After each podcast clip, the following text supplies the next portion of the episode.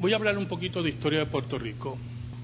Para los años 40, en plena Segunda Guerra Mundial, en Puerto Rico había una generación de puertorriqueños que quería levantar su país. Pero había uno en particular que tenía ideas bastante quijotescas para ese momento. Era la Segunda Guerra Mundial, las provisiones de los Estados Unidos iban dirigidas a la guerra a tal nivel que aún los metales escaseaban. Y por tal razón, en 1943, los centavos se hicieron de plomo. El cobre se utilizó para el armamento y creo que solamente salieron 16 centavos en cobre en 1943. No se mate buscándolos, no los va a encontrar. Creo que ya se encontraron todos y hace poco se vendió uno de ellos en miles de dólares. Pero había un puertorriqueño o un descendiente de extranjeros que vivía en Puerto Rico, Teodoro Moscoso, que quería industrializar el país, poner industrias y poner a trabajar a los puertorriqueños. Había un problema, tenía que lidiar con el gobierno de los Estados Unidos, con los problemas que existían de abastos y al mismo tiempo buscaba que se le dieran fondos, medios para poner fábricas en Puerto Rico. No le voy a dar una conferencia, le voy a decir que a todos los escollos que encontró Teodoro Moscoso, todos los superó. Que vinieran del Departamento de Estado, que vinieran del Departamento de Guerra, que vinieran de la oficina oval del presidente, con su genio, su ímpetu, y su amor a Puerto Rico, con ese carácter de no echar hacia atrás, venció muchos obstáculos, de no rendirse, donde le cerraban una puerta, buscaba dónde estaba abierta la próxima puerta. Algunos se le rieron en la cara, Otros le dijeron que estaba loco, pero fue firme en su empeño. Los hombres nos van a desilusionar y las puertas se nos van a cerrar. Pero Jesús nos enseñó algo muy importante y fue la perseverancia. Yo quiero que me acompañen a Mateo capítulo 15, y vamos a leer tres versículos de Mateo capítulo 15, versículos del 29 al 31. Dice así la palabra de Dios.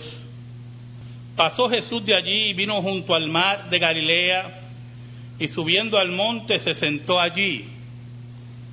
Y se le acercó mucha gente que traía consigo a cojos, ciegos, mudos, mancos y otros muchos enfermos, y los pusieron a los pies de Jesús y los sanó. De manera que la multitud se maravillaba viendo a los mudos hablar, a los mancos sanados, a los cojos andar y a los ciegos ver. Glorificaban al Dios de Israel, al Dios de Abraham. Oramos. Te damos gracias, Señor, Dios bueno y Dios verdadero, por todas tus bendiciones, porque tú eres nuestro sostén y nuestro guía, a pesar de nuestra pecaminosidad y nuestra incredulidad. Escóndenos bajo la sombra de la cruz y que tú, Señor, Dios bueno y Dios verdadero, nos escuche. Que llegues al corazón de tu pueblo y que el Espíritu de Dios que moldea las vidas, moldee las vidas que Él quiera en sus actos soberanos. Por Cristo Jesús. Amén. Y amén. ¿Sabe? Estaba leyendo para el sermón y esa escena me llamó mucho la atención. Me llamó la atención por lo que había ocurrido anteriormente y lo que iba a ocurrir después. Jesús estuvo atareado en una forma marcada. No solamente ejerciendo sus dones, milagros, alimentaba a cinco mil personas multiplicando panes y peces, sanaba enfermos, nuevamente se enfrenta a los dichosos fariseos, cabecicocos e ignorantes que no se cansaban de ser apaleados por Jesús. Se enfrenta a una mujer gentil que pide que cure a su hija y él prácticamente entra en un diálogo, uno de esos diálogos misteriosos e interesantes de los evangelios. Frente a todo eso, frente a riñas, sanidades, multiplicación de panes y peces, Jesús como que decide tranquilizar, sentarse, descansar. Y allí se pone en un monte frente al mar de Galilea. Y muchos de ustedes, incluyéndome a mí, nos gusta mucho ver el mar para tranquilizar. Pero lo interesante de todo esto es que allí, sentado en esa tranquilidad, la gente busca a Jesús.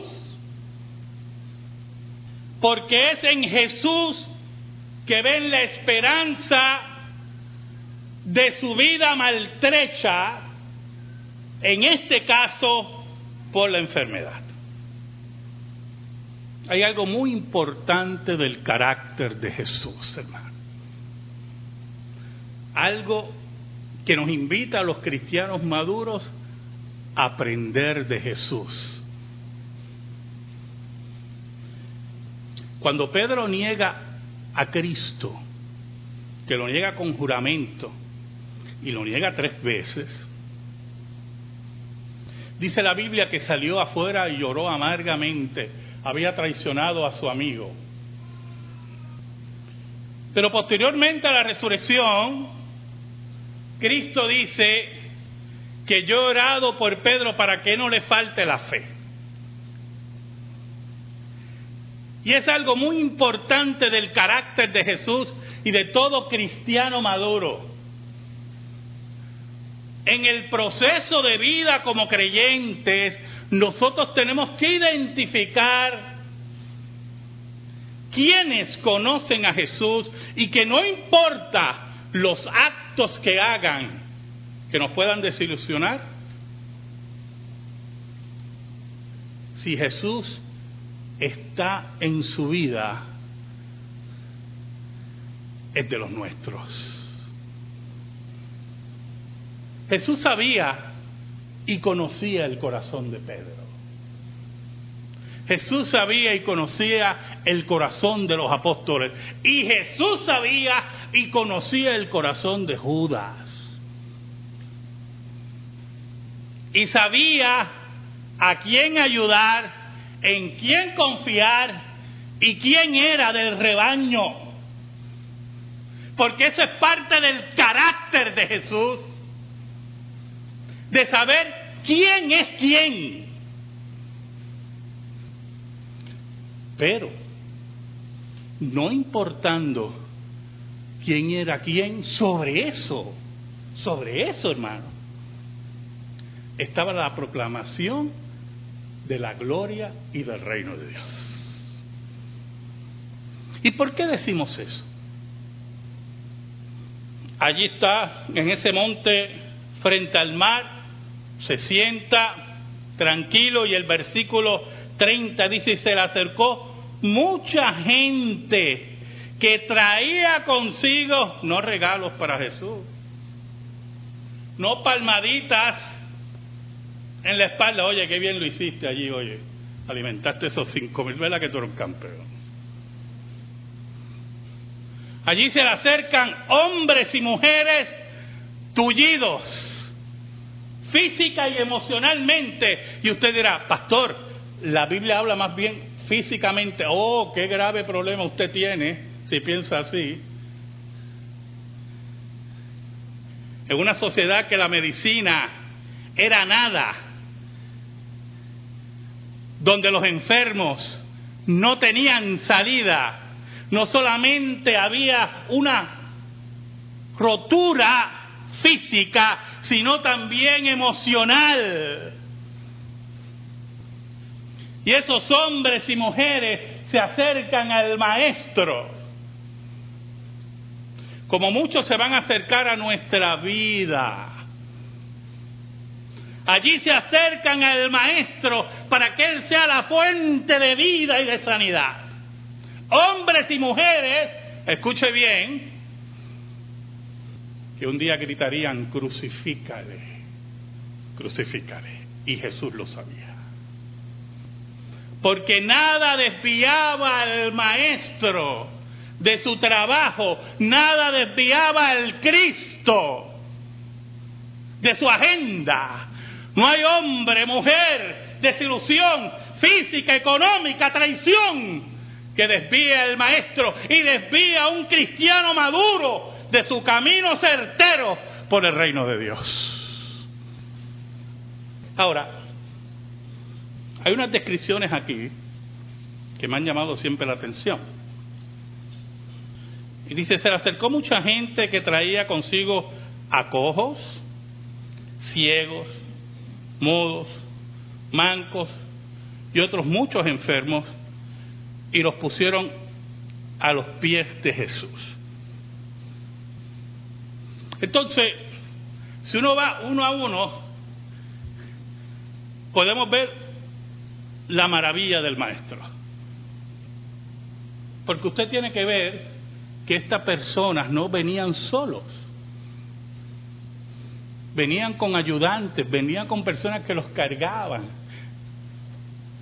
Y lo más seguro se acercaban al maestro y decían, mira este hombre, buscando que oyeran su caso y no entendían que más allá de un trabajador social, allí estaba el fundador del reino de Dios. Ahora, pero yo me ponía a pensar, cuando la Biblia dice que eran cojos, ¿qué tipo de cojo era? Porque cuando yo vine de Costa Rica, yo estaba cojo. ¿Oyó? Subí esas escaleras en una ocasión y pensé que tenían que llevar a una ambulancia cuando llegué arriba. Yo decía, cojos. Y eso me trabajaba, hermano. Como los mancos también me trabajaban.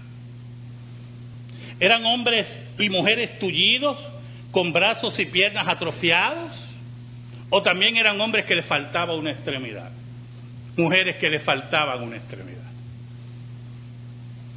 La Biblia no lo especifica. Yo tampoco lo dudo. Eran épocas muy difíciles.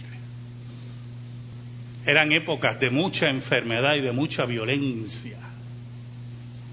Por lo tanto, estamos ante un cuadro de un hospital que se acerca al maestro con un sinnúmero de enfermedades que nadie podía curar. No habían prótesis, no habían terapias, te quedaste cojo y te quedaste cojo, buscaban en el Cristo la sanidad no solamente del cuerpo, sino ser hombres y mujeres productivos. ¿Sabe algo? No sé si lo ha percibido. El maestro estaba cansado, ¿yo? El maestro se sienta a descansar, a mirar el mar. Y las multitudes no lo dejan descansar. ¿Y sabe algo? Qué cosa tremenda el carácter de Jesús. El maestro no echa hacia atrás. Mateo dice que también llevaban ciegos y mudos.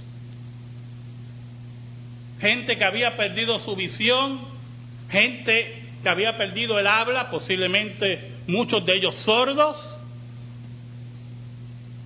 Por eso la mudez. Me acuerdo cuando pequeño, mi padre me explicó eso. Tenía un compañero en la escuela pública que tenía audífonos, ¿sabe los audífonos que se ponen? No para oír esos aparatitos que ahora son bien pequeños, pero en aquel tiempo no eran nada de pequeños, sobresalían, tenía uno en cada oído, y al mismo tiempo su hablar era difícil. Entonces yo le pregunto a mi padre, ¿por qué él hablaba así? Me dice, porque es sordo. Y yo, sí, y yo, y la ignorancia, ¿verdad? Niño el fin. Pero papi no es mudo me dice, tú sabes hablar porque oíste y aprendiste. Él no oye bien, por eso no aprendió a hablar bien. Ahí había un sinnúmero de hombres y mujeres buscando la sanidad de Cristo. El Cristo cansado, el Cristo que quería meditar, el Cristo que no echa hacia atrás Mateo añade que habían otros muchos enfermos, muchas condiciones de salud. Y siempre me pregunto por qué el énfasis en cojos, ciegos, mudos y mancos. Y no describen las otras enfermedades. ¿Sabe algo, hermano? La ceguera en Israel era bastante extendida. La sordera porque son condiciones que el tratamiento era nulo.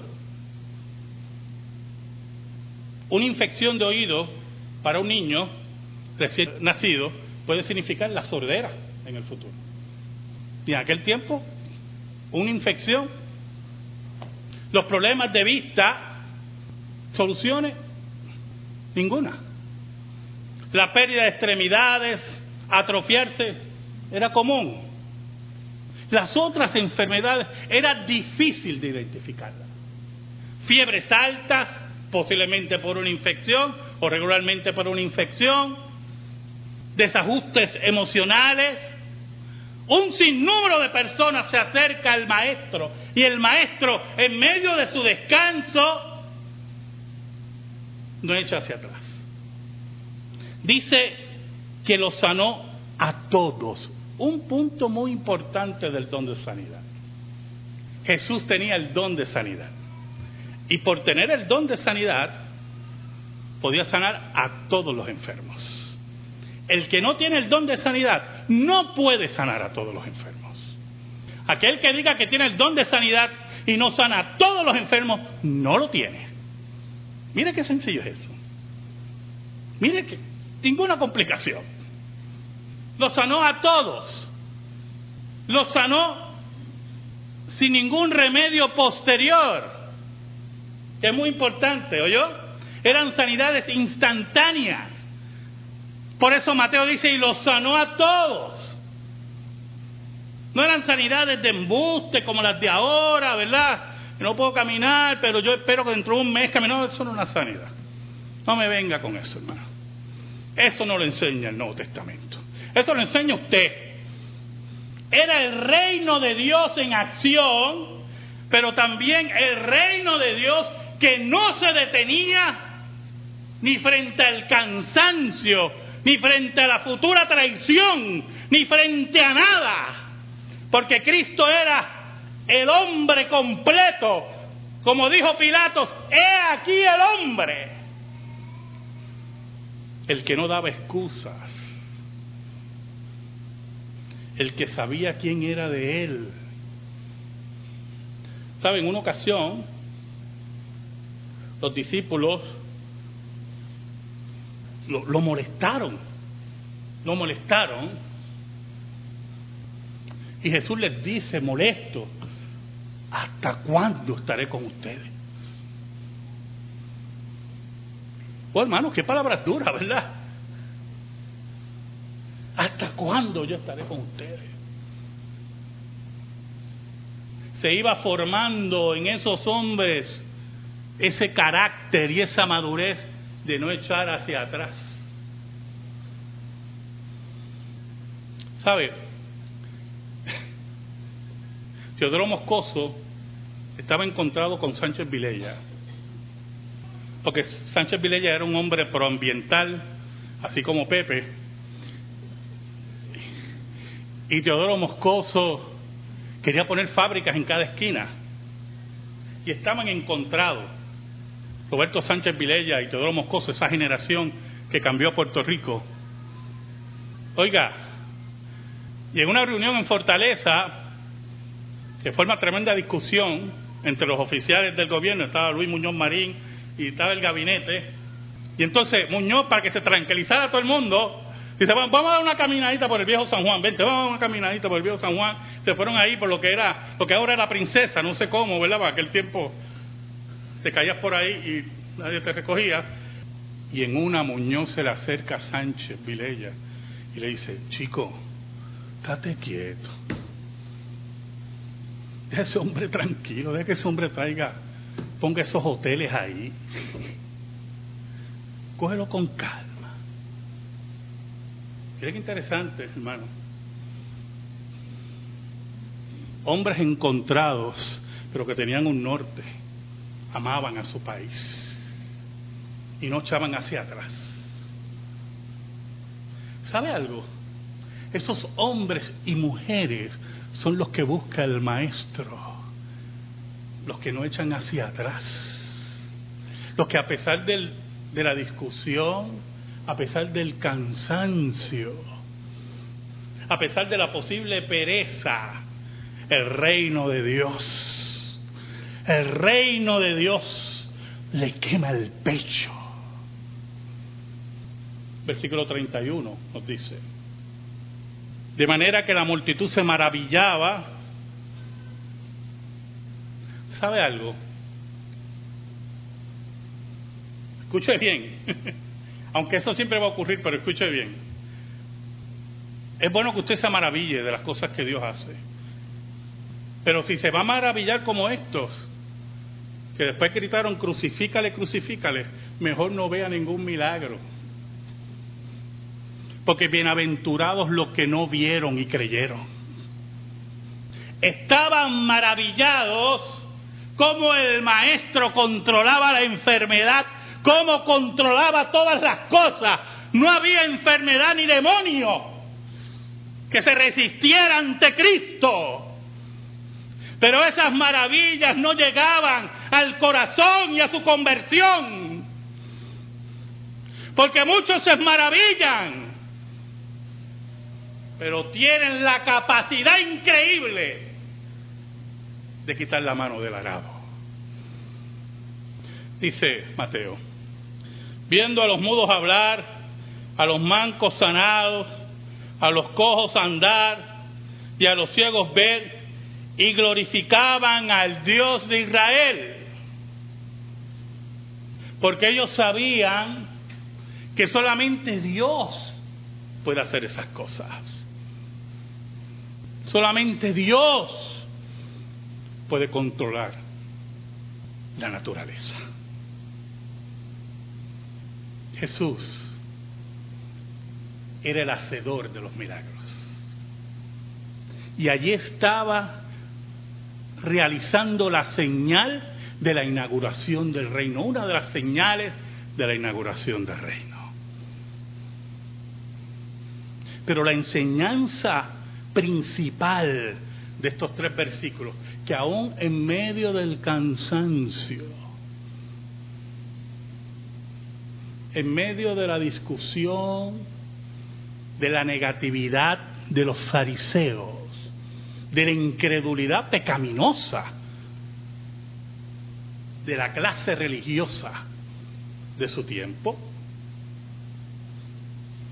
a pesar de que muchos de esos serían malagradecidos y traidores,